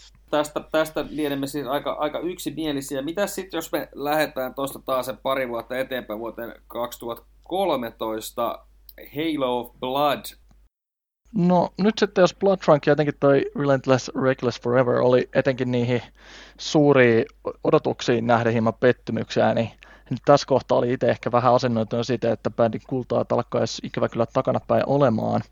Et en tiedä, oliko sitten näistä alemmista odotuksista vai mistä johtuen, mutta tämä sitten pääsi ehkä jopa positiivisella tavalla yllättäen sitten itseni, että kokonaisuudessaan ei missään nimessä lukeudu sinne bändin niin parhaiden levyjen joukkoon, eikä pääse sitä 9905 kultasuoraa niin lähellekään, mutta kyllä täälläkin niin ihan hyviä tiukkoja vetoja on, ja tyyli on edelleen aika semmoinen aggressiiviseen päälle runtaava, ja levy alkaa todella vahvasti. Et oikeastaan kaikki neljä ensimmäistä biisiä, Waste of Skin, nimikkoiraita Halo of Blood, Scream for Silence ja Transference, niin kaikki niin todella kovia vetoja kyllä. Et tää pari edellislevyn pettymyksen jälkeen oli tosi positiivisesti yllättynyt ja vielä semmoisena lisäbonuksena, niin levyn kansitaide on ehkä oma suosikkini näistä kaikista Bodom-levyistä. Et siinä semmoisessa harmaa-valkoisessa lumimaisemassa viikaten on siellä jääpeitteen päällä ja verenpunaisella tekstillä Bodomin logo siellä ylhäällä. Et todella tyylikäs kokonaisuus, mikä vinyylikokoelma ainakin koristaa. Niin yllätin jopa itsenikin annan tälle jopa viisi pistettä, mikä on aina tuoreille podomille aika paljon. Et esimerkiksi Something Wildin edelle menee omassa kirjossa, mikä on joidenkin podon fanien mielestä varmasti kyllä melkoista Jumalan pilkkaa, mutta itse kyllä tykkäsin tästä. Viisi pistettä. Joo, hyvät perustelutkin vielä, jos sieltä Lauri heittelee sitten omat, omat arvionsa pöytään. Jokke tyhjensi tuossa mun noutsipajat, se on ihan täysin, että sama. neljän, Joo, että ole hyvä vaan. neljän kärkiä albumin taide mainittu. Joo, Podomia tässä ajelehtinut kyllä kauemmas ja kauemmas niin power metal influensseista. Ja nimikko biisi ihan puhdasta melodetsia, ehkä jopa pientä blackisvibaa sinne on ilmestynyt. Ja pakko kommentoida, että Aleksi Laihon vokaalit on kyllä erittäin hyvin insinöröity Peter Tätgrenin toimesta. Et tykkäsin erityisesti niistä. Että tämä oli, tämä on siis ihan hemmetin hyvä albumi mun mielestä, että kuusi pojaa. Joo, aika avokätinen Lauri. Mä annan tälle neljä pistettä, eli aika siis niin kuin sinänsä linjassa, että kultakauden niin kuin jälkeen niitä parempia levyjä. Ja tosiaan mitä tässä nyt olisi, olisi niin enää, enää sanomatta noiden kahden heikomman levyn jälkeen, niin semmoinen pieni toivon pilkahdus, että ehkä ei tämä nyt ihan pelkkä nostalgia-akti olekaan, ja noista neljästä biisistä erityisesti toi Trans, Transference, niin tota, jos mun pitäisi koostaa Boodumille 20 biisin settilista, niin mä voisin tämä ehkä jopa luikauttaa sinne. Se on mun mielestä hyvä, hyvä melodinen, melodinen biisi, ja vaikka Lauri sanoi, että, että niin kuin alkukauden tilulilut on historia, niin mun mielestä, mun mielestä kyllä siinä biisissä niin kuin eniten niin kuin niataan sinne alkuaikojen melodisempaan päätyyn. Tähän, tähän aikakauteenhan mun oltiin muuten Jokke, ainakin Jokke oli keikalle, ja itse asiassa se oli ainakin tuo Ruisukin keikalle, jonka Yle kuvasi ja TV-stäkin lähettänyt, ja se oli Ruisrokissa rantalavalla, Lostosajetin pojat grillas siellä joku ladan, ladan raadon päällä. Siellä oli, siellä oli mospitti täynnä taklattavana ja ai kekka, muistatteko tätä, tätä kaunista kesäpäivää? Siis ihan se oli parhaita, kyllä. parhaita keikkamuistoja kyllä. Siinä oli kaunis, kaunis aurinkoinen kesäpäivä, niin kuin, niin kuin Ruisrokin taika toivi jälleen, melkoinen, melkoinen paska kesä muuten, mutta niin kuin, taas yllättäen täydelliset säät osu tuohon ja meininki oli aivan, aivan erinomainen. Ja muuten kun itse asiassa miettii menee vähän sinne, kun mietittiin sitä niin kuin Hevin uutta tulemista, niin myös tähän osuu siihen hiukan ajankohtaan myös, koska onko, onko itse sen jälkeen muuten, ei ole noin paljon rockia Ruissokissa ollut muuten. Kyllä se taisi jos näitä viimeisiä ns. rokkivuosia mm. siellä olla, että sen jälkeen se alkoi tähän nykyiseen EDM-suuntaukseen pikkuhiljaa valumaan. Näin munkin mielestä, koska oliko muuten itse Stamina taisi olla samana vuonna myöskin, että siinä oli, ja oli siellä jotain muutama muutakin hevipumppua, että se, no, any case. Toisen keikkanoston voisi siihen ottaa, että tästä vähän niin kuin samalla vauhdilla seuraavana kesänä oltiin Joensuus katsomassa. Siellä oli ihan hyvä semmoinen yhden illan kattaus, kun Nightwish veti keikkaa ja lämpäreinä semmosetkin orkesterit siellä oli kuin Insomnium, Sonata Arctica ja juurikin Children of Bodom. Et siinä oli kyllä todella kova nelikko kasattu yhteen iltaan, että kyllä semmoinen päiväreissu oli todellakin vörttiä. Joo, se mun täytyy kyllä sanoa, että, että tota, Boodumilla on niinku livenä, niinku, tai ne pystyy niiden klassikoiden varaan rakentamaan semmoisen livesetin, jos on kaksi vaihdetta, lujaa ja lujempaa, mutta se vaatii kyllä toimijakseen se hyvä meininki sinne yleisöön, ja toi on, totta, toi Nightwishin keikat, ne on vähän semmoista niinku kansanmusiikkia, että sinne ei sitä mospittia meinattu niinku saada kyllä syttymään millään, että siitä keikasta mulla ei oikein mitään muistoi, mutta mut sen edelliskesän Ruisokin keikan sitä vielä keinustuolissa muistelen, kuinka, kuinka lystiä siellä oli tanhuta. Kyllä, ihan samalla linjalla, että musiikkia tuolla Jonsossakin toimi oikein hyvin, mutta kyllä se huomaa, että kun ei ole yhtä dedikoitunutta porukkaa siinä lava-edustalla, että siellä oli tanhun seuraa vähän hankalampi saada. Kyllä. Kronologiakin toimii hyvin, nimittäin 2015han Joensuussa konsertoinnin lisäksi, niin Boodumhan julkaisi myös uuden, uuden levyn, joka toiseksi viimeisemmäkseen jäi nimellä I Worship Chaos. Levy alkaa hemmetin lupaavasti, koska Aihurtin intro on yksi Bodomin parhaista. Ja Morrigan taattuu kamaa kova hitti. Tuo musisoinnin puolelta ehkä jopa enemmän Arch Enemyn mieleen kuin Children of Bodumi. Ja sitten ehkä erityisin nostoi vielä, että I Worship Chaosin synnästä tulee ihan mieleen Dimmun uusimmat, uusimmat levyt. Ja vähän niinku influenssi tuntuu olevan myös Doom Metallista tuossa levyssä. Et vähän semmonen sekamelska. En oikein tiedä, mitä tuosta ottaisi ulos. Et hyviä biisejä ja huonoja biisejä. Kaksi pojoa. Joo. Mitäs Arttu on mieltä? Morrigan mun mielestä ainoa niin kuin, valonpilkahdus tällä levyllä, että jos jotain toivoa oli, niin se tapettiin uudelleen tämän keltaisen viikatemiehen toimesta, toimesta. Sitten I Worship Chaosilla. Ei, tälle mä annan mun ykkösen, että ei lisättävää. Ei kotiin kirjoiteltavaa. Mitä ei. mieltä Jokke? Joo, ikävä kyllä vähän samalla linjoilla, että jos tuo Halo of Blood oli semmoinen pieni toivo pilkahdus, niin tämä ei ollut ihan sen kanssa sama taso omissakaan kirjoissa. Et Lauri puolestaan tässä kohtaa aika olla mun notepadin päästä tyhjentää, että alku todella lupaava I Hurtillä, mutta ehkä muuten sitten biisimateriaali ei levyllä oikein kannakkaa. Et juurikin tuo edellä mainittu Morrigan ihan toimiva ralli, ja kyllä toi nimikkobiisi I Worship Chaos myös on ihan hyvää tavaraa, mutta monelle muulle bändille tässä olisi todella hyvä levy, mutta Bodomin mittapuulla niin ikävä kyllä jää sinne ei niin edustavaan osioon. Eli kaksi pistettä tulee täältä.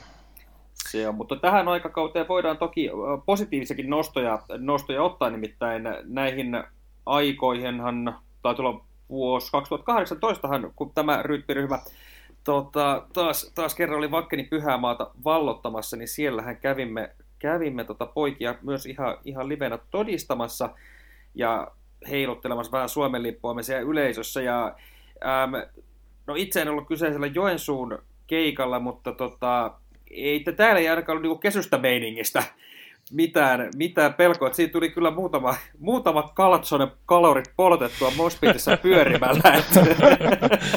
Ainakin niin itselle tästä hyvin, hyvin tota, positiiviset fiilikset jäi.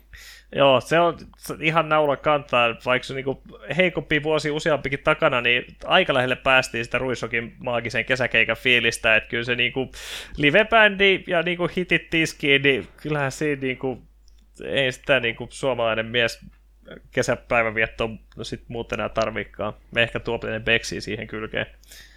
Litrainen ainakin, ja se oli kyllä aivan, aivan loistava kattaus. Semmoinen tästä tota, materiaalia kerratessa tuli vastaan, että en ollut ennen huomannut, että Boone on coveroinut Black Winter Dayn, Amorfiksen biisin. Mm. Ei ollut yhtyvää kuin niinku orkkis, mutta niinku, on se niin maaginen kappale, että kyllä se Burmikin pojat sai ihan lähtemään, että se oli iloinen yllätys tuohon levyn päätteeksi. Oli siinä tietysti, tietysti toi Danger Zone coverista, coverista ennen. Mutta... Älä pilkkaa no. Kenny Logginsia. se, on, se on juurikin näin, ja jottei, jottei mennä vaarallisille vesille, niin minä soudan tämä paati nyt tästä kaislikosta pois, ja päästään sitten tonne Puudumin ura viimeiseksi jääneelle Hext-albumille vuodelta 2019. Ja No Arttu, siinä nyt kun olet leukeas louskottanut, niin jatka toki tästä. Joo, tämä zombi, joka of Boodominakin tunnetaan, niin nousi jälleen kerran haudastaa tämän niin surkean I Worship Chaosin jälkeen tämä Boodomin Violetti-albumi. niin tota, siis sehän oli ihan helvetin hyvä. Siis verrattuna ainakin niin kuin, mitä olivat niin kuin, edellisen niin kuin vuosikymmenen tai melkein 15 vuoden aikana saaneet aikaan. Siellä on niin kuin puolet biiseistä on niin kuin vähintäänkin kelvollisia ja pari ihan, niin kuin, ihan kick-ass rallia. Ää, varsinkin Under Grass and Clover, joka eka sinkku tuli, mä olin ihan pähkinönä, että mitä osaako Boodum tehdä vielä niin hyvää menemään melodista musiikkia, osasan ne. Jatko ihan hyvin toi Platitudes and Barren Words biisillä toinen huippuhetki. Mä annan tälle kuusi pistettä nyt kyllä Artun kanssa ihan samoilla linjoilla, että tuommoisia ajoittaisia valonpilkahduksia ja mojovaa live lukuottamatta näitä levyt oli kieltämättä ollut vähän pettymyksiä sen Are You Dead jälkeen.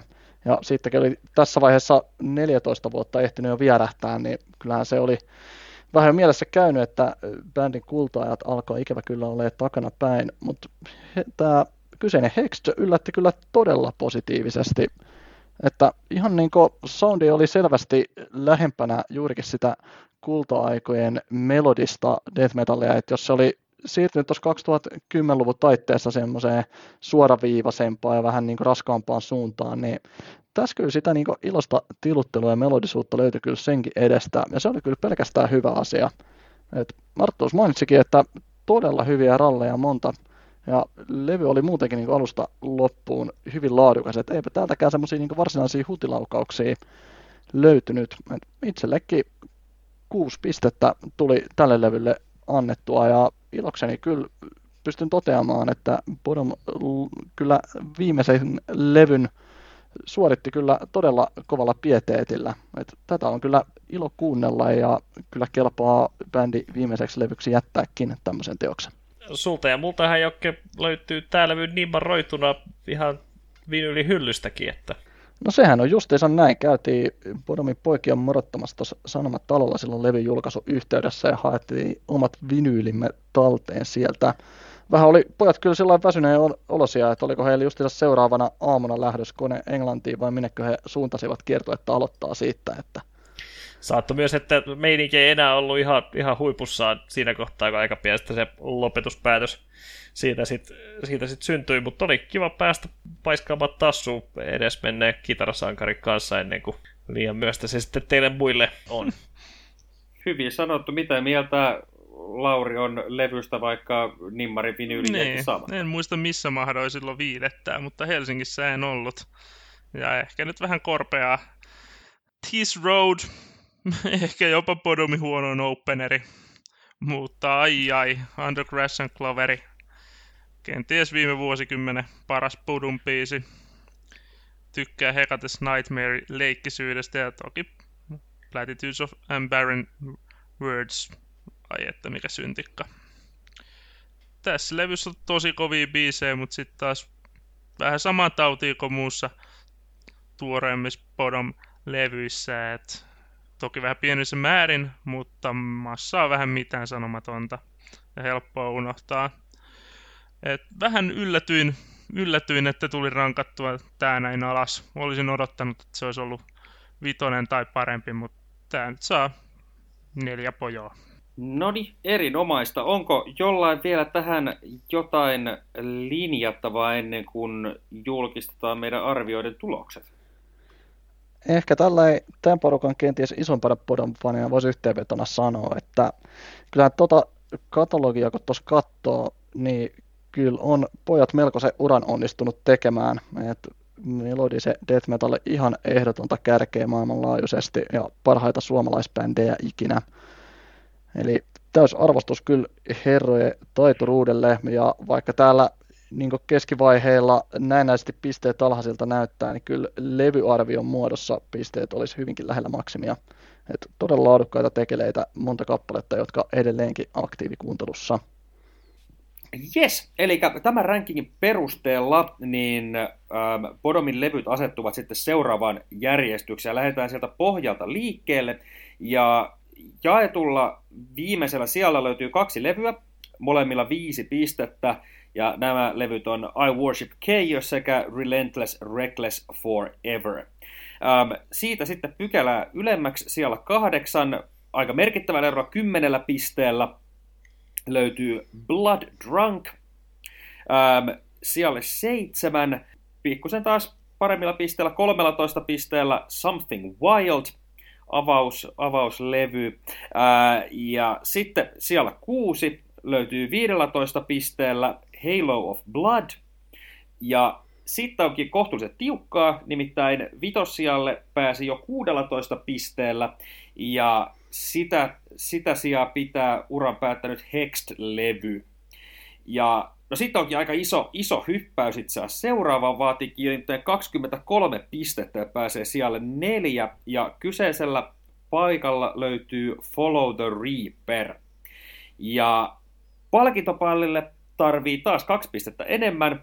25 pisteellä kolmossijalle pääsee Hate Breeder. Ja siitä sitten hopea sijoitukseen siihen 28 pistettä riitti hopea sijoitukseen ja siellä löytyy Are You Dead Yet? Ja no en tiedä, onko tiukasti, vaikka voisi sanoa selkeä voittaja kuitenkin kovassa kilpailussa. Meillä on 31 pisteellä aivan varmasti ansaitusti Hate Crew Death Roll. Mitä olette herrat mieltä? Oliks, oliko yllättäjiä tai mitä? Sana on vapaa, antakaa kuulla. Voisin puolustaa tätä hengelläni. Tämä täytyy olla totuus. Se on kuitenkin demokraattisesti Joo. näin päätetty. Storm the Capital. jos jollain nakkakoputtamista, niin se on sitten valtaamaan riffiä vaan tonne isormalle.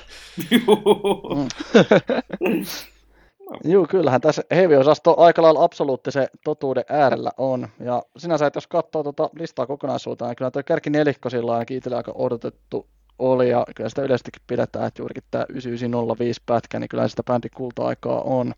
Sitten pari tuoreempaa nostoa, että Hex ja Halo of Blood tuolla. Itse on ehkä vähän yllättynyt, että Something Wildy olisin odottanut niin napsun tai pari korkeammalle, mutta sitten toisaalta kun omaakin listaa katselee, niin noille maanhan se sielläkin sitten sijoittuu. Et kertoo enemmän bändin levyjen laadukkuudesta kuin kyseisen albumin huonosta tasosta. Päinvastoin oikein laadukasta tavaraa riittää vielä seiskasijallekin siinä mielestäni aika, aika hyvin linjattu. Eli no nyt, nyt meillä on ö, täysi totuus tähän, joten jos missään illanistuessa tulee polemiikkia siitä, että mikä on Bodomin paras levy ja mikä, mikä vähemmän paras, niin nyt teillä on tutkittua dataa heittää pöytään, että väittely voidaan välttää alkuunsa. Eikä to... Se on juurikin näin, että referenssi löytyy tästä. Kyllä, voitte sitten keskittyä illanistuessa juomaan hiljaa kaljaa eikä kuuntelemaan ehkä Bodomia. Tai heavy podcastia. Heavy podcastia, koska sieltä saa myös perustelut.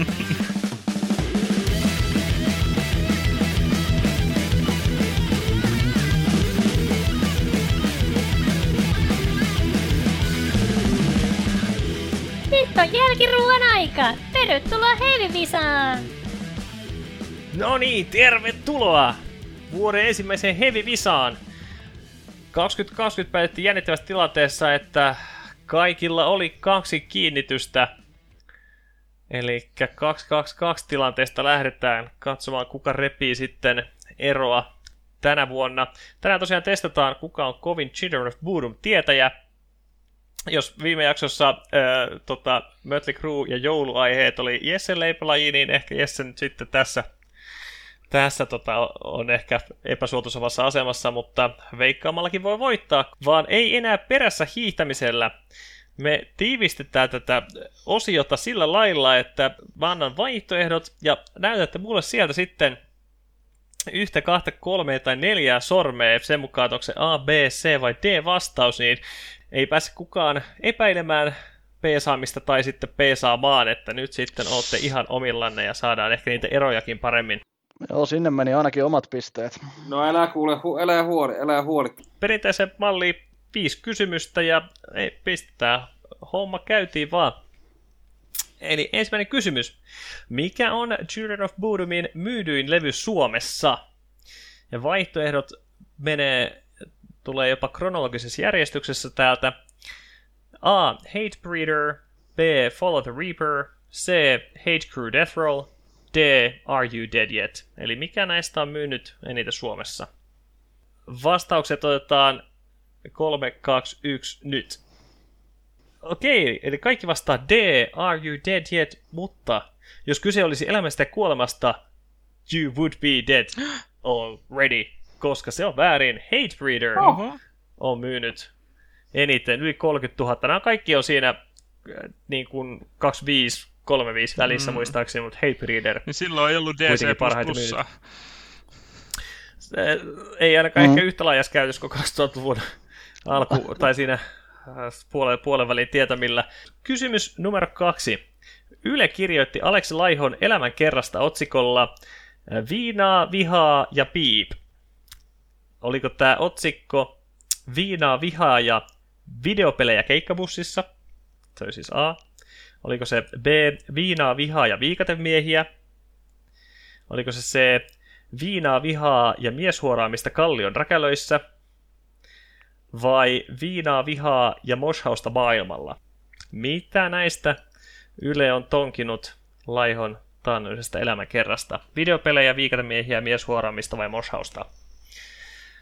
Ja otetaan vastaukset NYT nyt. Jaha, kaikki on, kaikki on Yle-verolle vastinetta hankkineet. Vast, saimme kolme C-vastausta, eli se otsikko olikin tosiaan, oli tosiaan viinaa vihaa ja mieshuoraamista kallion räkälöissä. Missä Hevivisassa ei ole näin paljon ikinä peesattu kuin tässä, jossa se koitettiin kirkkoja kitkeä pois. Kyllä, Joo, te- hajotaan, ei ole vielä kyllä syntynyt. Kirjoitatte sitten johonkin chattiin siellä, että mitä vastataan. Nyt. Tässä ei jotain eroja on vielä päässyt oikein syntymään. Vastaatte Juu. kaikki oikein tai kaikki väärin. joo, joo se, se on, katsotaan, että saadaan tähän, tähän tota, jotakin. Mitäs Jesse, mä luulen, että se vuoden tai tota, vaihe Laihon elämässä, kun hän mieshuorasi kallion räkälöissä, niin teidän kallioseikkailut ei taida ihan niin kuin overläpätä siinä, että ei, ei ole tullut vastaan. Tai, ei, ei, en, en, ole, en ole törmännyt. Tota, sehän oli kaiken hänen niitä jotain 20 aikaa. Onko tämmöiset asiat, mitä aina muistan, kun nämä muista valtion juttuja? Niin... Kyllä, jotain, me ollaan ky- Kallioräkälässä jouduttu ihan niin kuin muilla oravannahoilla maksamaan. Kyllä, kyllä. Aleksi pääsi maksamaan nahkapisalla. Ja ilmeisesti hän oli... ja juu, ihan, ja aika halvalla lähti, että jollain roskapankin kaljalla sai ilmeisesti rokkitähteeltä huomio-osoituksia. Ky- Kyllä, halvalla lähti se seura. Ää, mutta tässä jo kertailemaan, jos Riffissä, niin itse olen ainakin sieltä, sieltä nähnyt Virbanin, ää, ja muistaakseni myös ton Henkka T. Blacksmith, eli onko se nyt Seppälä oikealta nimeltään. Olitteko te sillä kertaa mukana? En muista ainakaan. Ne oli muistaakseni jotain promokuijottamassa mainiota äh, Blake Budum-laakeria varten, että heidätkin sitten siviilissä nähty. Kysymys numero kolme. Mistä elokuvasta on Needle 24-7in lopussa kuultava laini Death? What do you all know about Death? Lainauksen muista leffaa en, mutta ei se mitään. Anna vaihtoehdot. Ok. Ok, hei 25 prosentin chanssi. Annetaan noin vaihtoehdotkin vielä. Oliko se A. Platoon, B. Trainspotting, C. Scarface, D. The Shining? Sanotko vielä se sitaati uudestaan? Se meni sitten sillä lailla kuin, että Death? What do you all know about Death? Platoon, Trainspotting, Scarface, The Shining. No niin, otetaan vast- vastaukset NYT nyt. Minä ainakin ihan veikkasin. Sieltä tulee Platoonille, Jokelta ja Laurille veikkaus. Se on pisteet miehille ja Jesse veikkasi Scarface, joka se ei siis ole. Eli Jokki 2, Lauri 2, Jesse 1 piste. Oliko ihan puhtaat veikkaukset äijillä? Semmoinen puoliveikkaus, se Platoon kuulosti vähän niin kuin tutulta, että jotenkin se yhdisti tähän, niin sillä ei ollut varma tieto, mutta semmoinen pikku mutuhaisu. Sama intuitio, millä ne jouluperät Trivial Pursuitit aina klaarataan. Okei, neljänteen kysymykseen. Missä bändissä Roope Latvala hankki kannuksensa? A. Tarot, B. Stone, C. CMX, D. Impaled Nazarene. Tällä suomalaistain lausuttuna. Lauri ottaa heti sieltä nyrkin esiin. Hitto, kun pääsis peesaamaan. Mä odotin tätä kysymystä. Eli Tarot, Stone, CMX ja Impaled Nazarene. Latvalahan sai kenkää tota, 2015 just ennen, ennen tota, tota, I Worship Chaos-levyn nauhoituksia. Ei, kertova mukaan ei ollut työmoraali ihan bändien edellyttämällä tasolla ja voi, syy, voi aistia vaikka taannoisesta äijän 50-vuotis haastattelusta.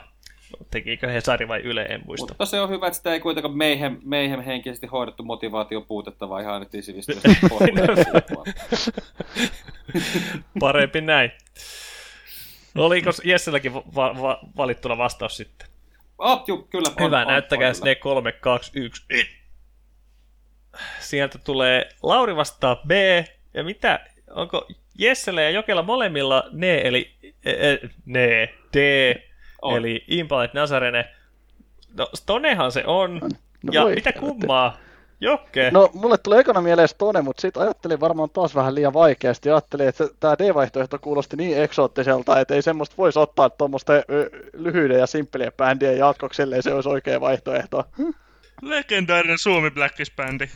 Impelin Nazarene. Ihan selkeä vaihtoehto, mutta väärä. Ei, ei, ei edes joka päivä jokel ää, levylautasella. Täällä, täällä tota, Janne Porkkalasse Lehtinen, eli allekirjoittanut itse, on- onkin aika ovela peli-isäntä. Kysymys numero viisi, eli hetkinen, Lauri 3, Jokke 2, Jesse 1. Viimeinen kysymys, Jokella siis mahdollisuus tasoittaa. Oops, I did it again, coveri, legendaarinen Budum coveri. Mikä on hyvän näköinen? Onko se A, Aleksi Laiho, B, Sixpack kaljaa, C, Britney Spears vai D, suomalaisen miehen vartalo? Mikä tällä coverilla on kaunis? Korjaan. Hyvän näköinen. Mitä se E kaikki edellä mainituista? Sekin ehkä pitäisi paikkaansa, mutta yhtä vaan nyt haetaan. Otetaan sitten se yksi. Lauri nousi nyrkki Tanakon Leopardin tykki siellä heti. Okei, vastaukset 3, 2, 1, nyt. Hetkinen, hetkinen. Mitä, Lauri? Sä vastasit väärin. Lauri vastasi D, suomalaisen miehen vartalo, kun taas Jesse ja. Jokke ties, että Sixpack kaljaahan se kaunis oli. se on juuri se. Juman kautta, hyvän näköinen. Eikö tää siis... Joo, kyllä, sixpack, kyllä. Ei sun olisi tarvinnut, kohan meillä on noita teräviäkin. Niin, niin, mut aamuks. Niin, mutta aamu. Din, Ai, din. ai. Ja sitten lähtee. Aivan kuolematon. Se on kyllä, se on kyllä C-osien aatelija, mutta nyt mä haluaisin kyllä Laurilta saada jonkinnäköisen selityksen tälle väärälle vastaukselle. Se oli tää johtoasemapaine. Y- ymmärrän, ymmärrän. Mutta tää nyt päättyi sit siten, että Jokke ja Lauri kolme pistettä ja Jesse kaksi, eli kiinnitykset Jokelle ja Laurille. Teillä on nyt sitten molemmilla kolme kiinnitystä ja Jessellä kaksi. Onnittelut päivän voittajille ja toivottavasti te pärjäsitte paremmin. Mä oon nyt vähän kyllä pettynyt, pettynyt kyllä, kyllä tota, varsinkin Lauri ja Joken tuloksiin tänään, mutta toivottavasti te kuulijat olitte vähän fiksumpia. Jos olitte, niin kertokaa vaikka sosiaalisessa mediassa, että miten pärjäsitte. Tähän voisin todeta, että niin kuin mä olisin odottanut huomattavasti pahempaa selkäsaunaa, että ole aivan tyytyväinen. Ensi kerralla ostan taas Artulle sen kuuluisa hyvän näköisen ja sitten varmaan saadaan taas minua miellyttävämpiä kysymyksiä voin löydyttää pojat taas kerran. Kyllä ensi, ensi kerralla palataan, palataan sunoheisiin ja tota, käydään läpi vaikka Sunset Stripin historiaa. Erinomaista. Hei, se oli kuulkaa tämä jakso paketoitu. Saatiin Puudumin levyt paremmuusjärjestykseen ja maailmaa, heavy-maailmaa ja metallimaailmaa parannettua ajankohtaisten asioiden ää, tiimoilta. Seuratkaahan meitä Instagramissa ja Facebookissa. Kuunnelkaa nämä jaksot, mistä haluattekin ollaan. Meidän pitäisi melkein kaikkialta löytyy. Jos, jo, jos sun suosimasta podcast-kanavasta ei nyt sitten heavy-osastoon löydy, niin pistä viestiin, niin me hankkiudumme sinnekin. Me ollaan itse asiassa joka jakson jälkeen koostettu Spotify-soittolista niistä biiseistä, mistä ollaan puhuttu ja mitä ollaan suositeltu, ja ne on tota, myös Spotify, äh, niin, Spotifyssa jaossa, ja linka, linkkaan ne aina tonne joka jakson show notesihin. Siellä sitten voitte taustalukemistoa hakea. Siellä on myös jotain, jos ollaan jotain suositeltu, jotain, jotain mielenkiintoisia uutisia tai, tai videoita, niin ne löytyy myös sit sieltä. Ja tässä kohtaa haluan vielä buffata, että heviosasto.fi-sivustollahan on löytynyt suorastaan viljalti uutta sisältöä levyarvostelujen muodossa ja ties, ties mitä muuta mukavaa sitten viime kerran, niin käykää ihan oikein sivustolla asti ja lueskelkaa minkämoisia hengen tuotoksia sinne on, sinne on päätynyt. Joo, sinne on ilmestynyt Jokelta Killer Be Killedin levyarvostelu, ja itse taas olen kunnostautunut enemmän EPden saralla, että kirjoittelin arvostelun Soulworking Wisp of the Atlanticista sekä ehkä viime vuoden kovimmasta yllättäjästä Kardashevista ja sen aivan täydellisestä tunnelmoivasta progressiivisen deathcore EPstä The Bearing of Shadows. Ja tämä kaikkien lisäksi on vielä koostettu meidän edellisestä jaksosta Aoty-artikkeli Album of the Year. Kyllä, siellä on nyt oltu todella aktiivisia. Riittää luettavaa just sulle siellä vastaanottiminen toisessa päädyssä. Jos pari jaksoa sitten käyty heavy-keikkojen historia Suomessa kiinnostaa, niin tämä Mikael Huhtamäen kirja, joka silloin meillä Inspiraation lähtenä oli, niin sekin on nyt arvosteltu, että jos vielä emmitetään, onko se just sulle oikeata lukemistoa, niin käypä meikäläisen arvio siitä tavaamassa, niin tiedät sitten, että sehän on just sulle sopiva opus ahmittavaksi. No niin, siinähän tuli hyvin tämä päivä paketoitua jaksolla mitta hivenen tavallistakin enemmän, mutta ehkä kun Bormin kaltainen yhtye kyseessä, niin se suotakoon. Mutta tässä kaikki tällä erää. Palataan taas seuraava podcast-jakson merkeissä heavy metal ihmeelliseen maailmaan. Eli ei muuta kuin ensi kertaa. Siihen asti vaan rokki soimaan ja podomia listalle jonoon. Moi moi! Moi moi! Moro Moikka. moro!